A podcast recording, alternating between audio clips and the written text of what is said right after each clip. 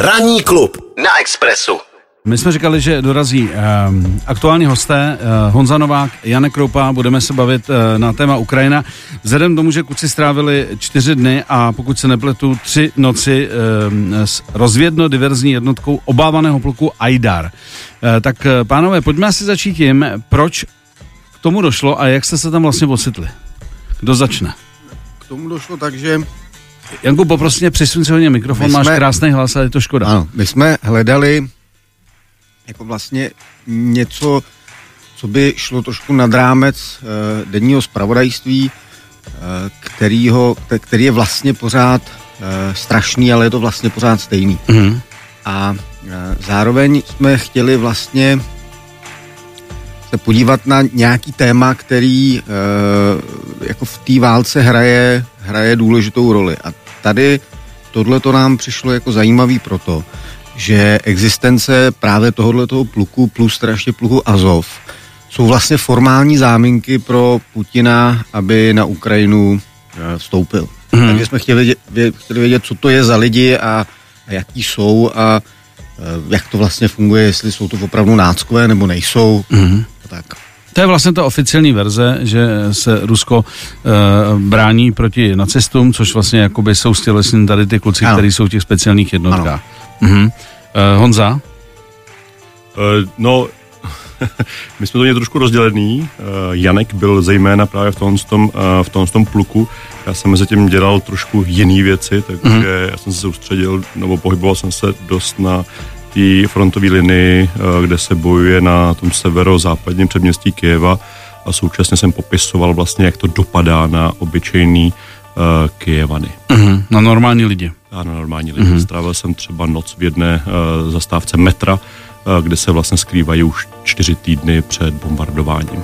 Jak tam vůbec prostě tě funguje v tomhle případě, eh, v tom metu, ta, ta, taková ta běžná logistika věcí, to znamená uh, pití, eh, jídlo a tak dále. Jak, jak, jak, jak, jak, to funguje? Jako, je, to, je to složitý, nebo, nebo to měli v uvozovkách vymyšlený, aby tam ty lidi mohli být?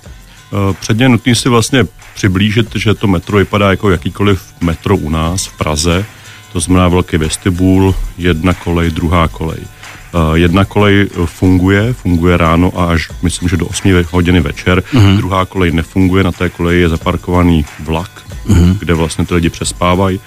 A uh, před tím, než začne policejní hodina, čili kolem té 8 hodiny, se tam vlastně nasune nejvíc lidí a oni tam přečkávají celou noc. Uh-huh. Jim tam, cítí se tam bezpečněji, než kdyby byli ve svých domech, které jsou vlastně víceméně v okolí, akorát, že tam v tom okolí jsou vysoký paneláky a oni se obávají, že by mohli být právě terčem toho útoku mm. nebo dopadu těch raket. To znamená, že volí radši, že spí tam. Takže je to de facto takový jakoby v uvozovkách kryt pro ně. V momentě, kdy prostě jako opustí ty domovy, jdou do metra a tam vlastně to tráví jako v krytu. Řekl bych taková obří uh, přespavárna. Mhm, se spavárna. Uh, Janku, já se teda vrátím k tomu tématu těch speciálních jednotek. Je to, um, nebo tu oficiální verzi známe, uh, nacistický vlastně jakoby jednotky v očích jako v uvozovkách Ruska, uh, nebo aspoň tak, jak to prodává ruská propaganda. Co je to teda za, za, za jednotky a jaký ty jsi z toho měl pocit?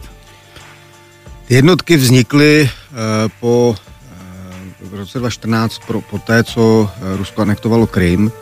A samozřejmě na začátku si umím představit, že, nebo jsem si celkem jist, že tam byli problematičtí lidé, byly dobro- dobrovolnické jednotky, lidí, kteří chtěli bojovat z nějakého důvodu, nechtěli jít do armády. T- ten bod klidně mohl být, že armáda má vlastně větší uh, tlak na respektování pravidel války, mm. například. Uh, ten pluk Azov byl založený jaksi lídrem, lídrem pravého sektoru, který tam už ale dneska není. Uh, ty jednotky potom v čase prošly velkou, uh, velkou obměnou. Uh, ten, ten velitel, se kterým my jsme tam mluvili, tak tento vlastně jako dost opovržlivě jak si glosoval, že po prvním boji se z nacistů stali pacifisti. Mm. Takže z jejich pohledu v čase došlo k vyčištění těch lidí, respektive k očištění od těchto těch problematických lidí. Oni zároveň tvrději, že velká část těch výhrad vůči nim, uh, který mluví o válečných zločinech, únosech, vydírání, tak pramení z toho, že Rusové se jich bojí, protože oni s nima bojovali ve, v obci Šťastia, kde byla ruská elitní jednotka výsadkářská v roce 2014. A zatímco ukrajinská armáda utekla z toho boje, tak tenhle ten pluk Aidar tam zůstal a postřelil tam 350, 350 výsadkářů. Mm-hmm. Z čehož prostě se ti rusové ve vztahu k ním podle této party nevzpamatovali a považuje za hrdlořezy. Mm-hmm. Faktem je, že ty lidi jsou samozřejmě, některý z nich jsou přesně ten typ lidí, Eh, který v, v míru jsou v base, ale ve válce jsou hrdinové. Mm-hmm. Honzo, ty jsi strávil víc toho času asi teda s těma obyčejnýma lidma. Jak to vlastně s postupem, jak vždycky vlastně ta situace se prodlužuje a zdaleka to nekončí, jak oni z tvýho pohledu vnímají e, tu aktuální situaci? Jako jsou furt e, jako nabuzený v tom smyslu, že to nemůžou prohrát, že tu Ukrajinu ubrání, nebo tam jsou třeba už třeba cítíš nějaký jakoby, ne poraženecký nálady, ale spíš takový ty nálady jako je to blbá situace prostě, jako do, do které jsme se dostali. No, já vlastně uvedu asi dva příklady nebo dva momenty, které tam byly jako pro mě nejzásadnější. První bylo, eh, je přesně na tom pomezení té frontové linie, odkud ještě stále tam, kde se bojuje, zejména eh, eh, na tom severozápadním předměstí Kijeva, tak ještě po těch čtyřech až pěti týdnech tam stále žijí obyvatelé a stále tam odsaď jsou evakuováni. Hmm první fázi eh, došlo k tomu, že eh, z těch eh, měst Buča a Irpiň, což jsou 100 tisícová města dohromady, tak utekly desítky tisíc lidí, nechali svoje auta na mostu, který byl jako zbombardovaný, tam jsou prostě tam je pohřebiště stovek aut. Mm-hmm. Ale postupem času a někteří tam zůstávali, zejména seniori. Zůstávali tam tři, čtyři, pět týdnů. A my jsme tam vlastně hovořili s nimi a oni popisovali, jaký je život v té váleční zóně. 4-5 týdnů. Nefunguje elektřina, voda, plyn. Eh, k tomu je nutný dodat, že v to, na té Ukrajině je pořádná zima. Tam ty teploty padají mm. do minus stupňů. Čili ty lidi, jaký v podmínkách tam žili, jsou neuvěřitelní. Popisovali, ukazovali na vlastně mobilech, eh, jak tam, jak to jejich okolí je rozbombardováno. Tam je vlastně neustálý permanentní bombardování, mm. ostřelování do vzduchu. Uh, dokonce nám ukazovali i záběry svých sousedů, kteří tam leželi na zemi. Jedna paní popisovala, že tam jedna paní z parku, kterou znala od vidění 30-letá matka, tak tam pět dnů leží a už ji okusují psy. Tak takovýhle tam byly uh, jejich výpovědi. Hmm. Druhá část je, když jsme to ostřelování samozřejmě týká i severozápadu uh, Kijeva, tam dopadají rakety, především sestřelené proti uh, ukrajinskou vzdušnou silou a ty působí ohromné škody. To je vlastně dechberoucí pohled, když jedna raketa, která dopadne, udělá uh, jámu hlubokou 3 metry, 5 metrů širokou, hmm. doslova odloupne část paneláku. Dopadá to mezi panelové domy, školy, školky a podobně. Hlava nehlava, teď už vlastně, když to řekneme takhle. Mm-hmm. Uh, Janku, uh, jak, že ty, ty, když jsi byl s Davidem Nefem vlastně, ty, ty jsi tam byl jako vlastně po druhý, vy jste se vrátili, eh, předtím jste tam byli s Davidem eh, a vím, že byly zprávy, že ne všichni Ukrajinci eh, vás přijali s otevřenou náručí, když to přeženu. Eh, že byli nedůvěřiví, že, že vlastně neustále jako zkoumali, odkud jste a proč tam jste a jestli náhodou nejste vlastně jakoby eh, z ruské strany. Jak to bylo tady u toho pluku, že to, co si popsal, tak si dokážu představit, že ta nedůvěřivost tam je krát pět třeba. Eh, u toho pluku to bylo jako v tomhle to bylo prima, protože my jsme mohli točit, fotit, všechno, oni nám dokonce nezák... my jsme mohli fotit, kde mají jako tajní sklady zbraní, kde, kde mají základny. Mm-hmm. To jsme do toho textu samozřejmě nedali, protože já nechci si vzít na triko, že tam pak prostě přilítne raketa a povraždí je to tam.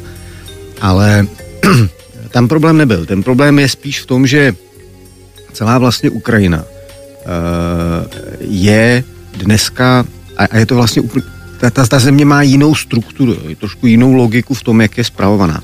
Ona je hodně regionální. Tam máš prostě Lvovský region, Kijevský region, Luhanský, eh, Mukačevský, uh, Donbass, Ono to vlastně trošku, eh, jestli si pamatuješ v 90. letech, jak tady běhaly uh, taky ty brigády ukrajinských, ukrajinských uh, gangstrů, mm-hmm. tak ty byly vlastně všechny, všechny jako regionálně omezený. Byla Luhanská brigáda, Mukačevská, Lvovská, Kijevská. Mm. To, ta, ta země tam do značné míry takhle funguje furt. Mm.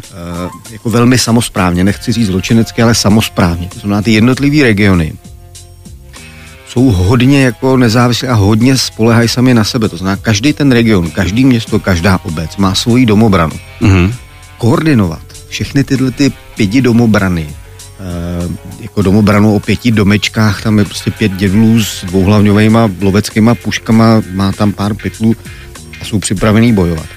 To fakticky nejde v těch velkých městech tam vždycky tu domobranu řídí nějaký voják a snaží se jako koordinovat, aby to bylo... Aby to měl nějaký systém. Aby to bylo hlavně jako strategicky hmm. dobře, aby to Jasně. město byli schopní ubránit.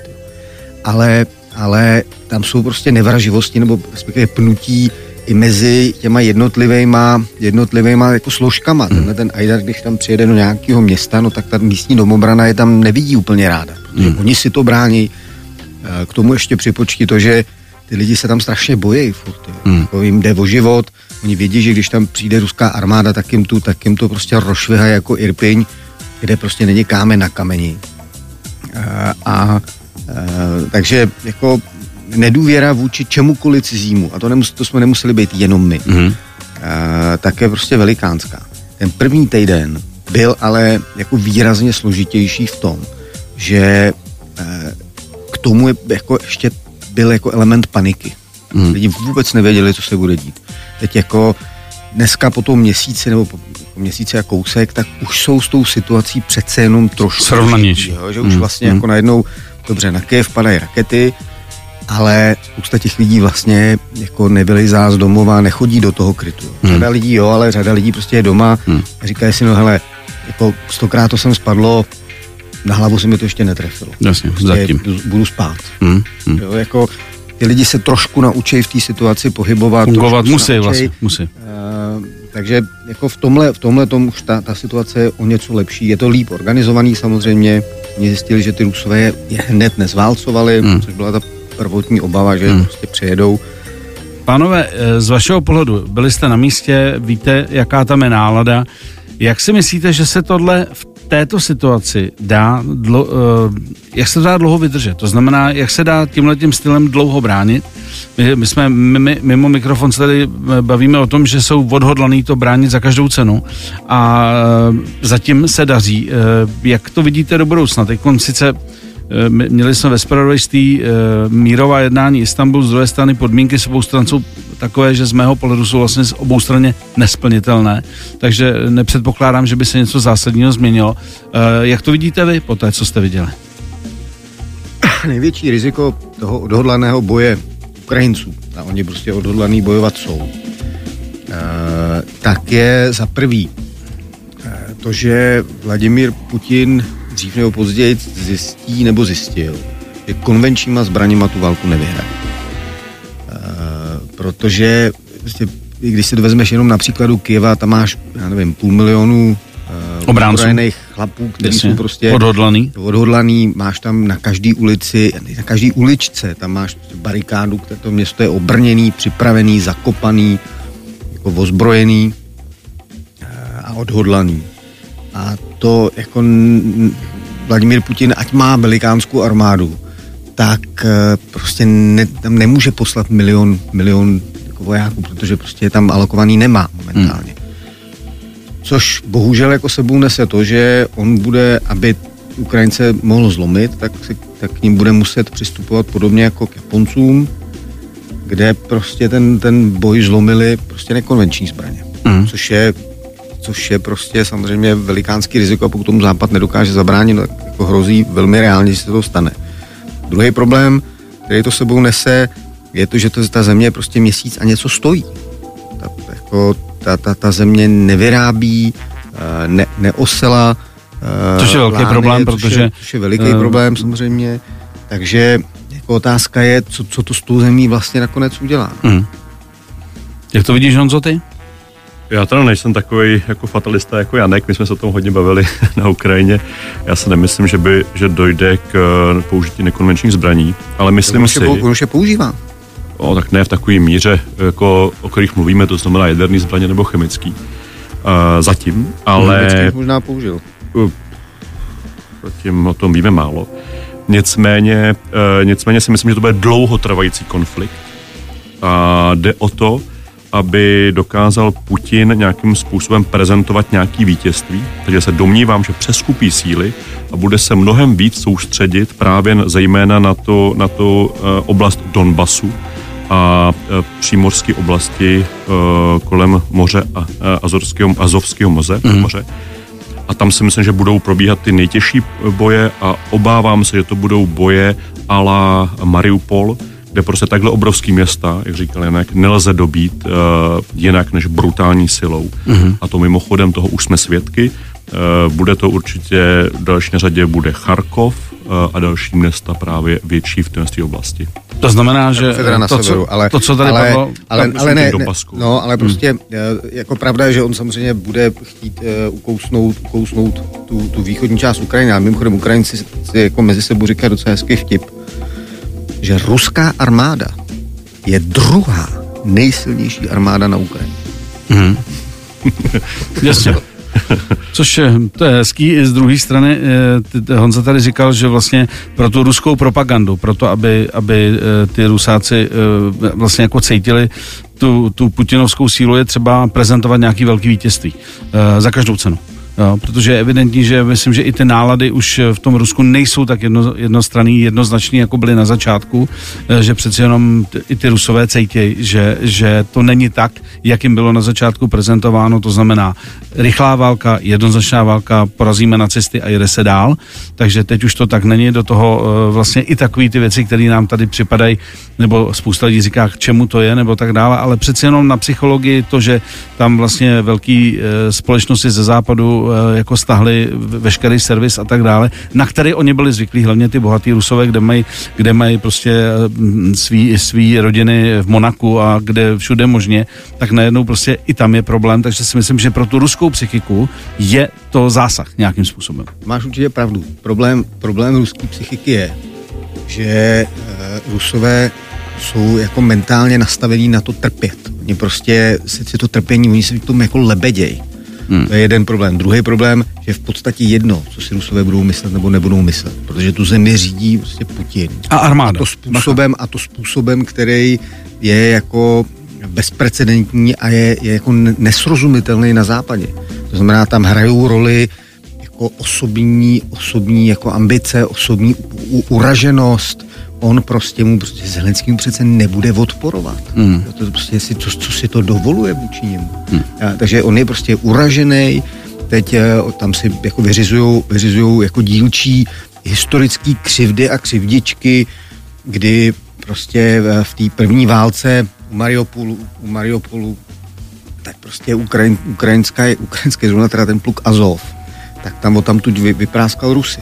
Hmm. Tak oni jim to teďka chtějí vrátit i s úrokama. Hmm. Tak tím to, tím to město prostě zničili totálně. Hmm. Uh, chtějí, tam, chtějí tam všechny pobít. Tam, tam hrajou jako roli i takovýhle vlastně drobné věci, eh, kdy, kdy si říkáš jako pro boha, jak ten člověk může vlastně jako tohle to chtít. Ale prostě Putin je uražený, byl rozhodnutý, že získá Ukrajinu a uh, jako bez toho, že on sám se začne bát o sebe a o svůj život. A svoji rodinu. A svoji rodinu, uh, no tak jako on nemá důvod jako postupovat, proč by to hmm. dělal. Hmm.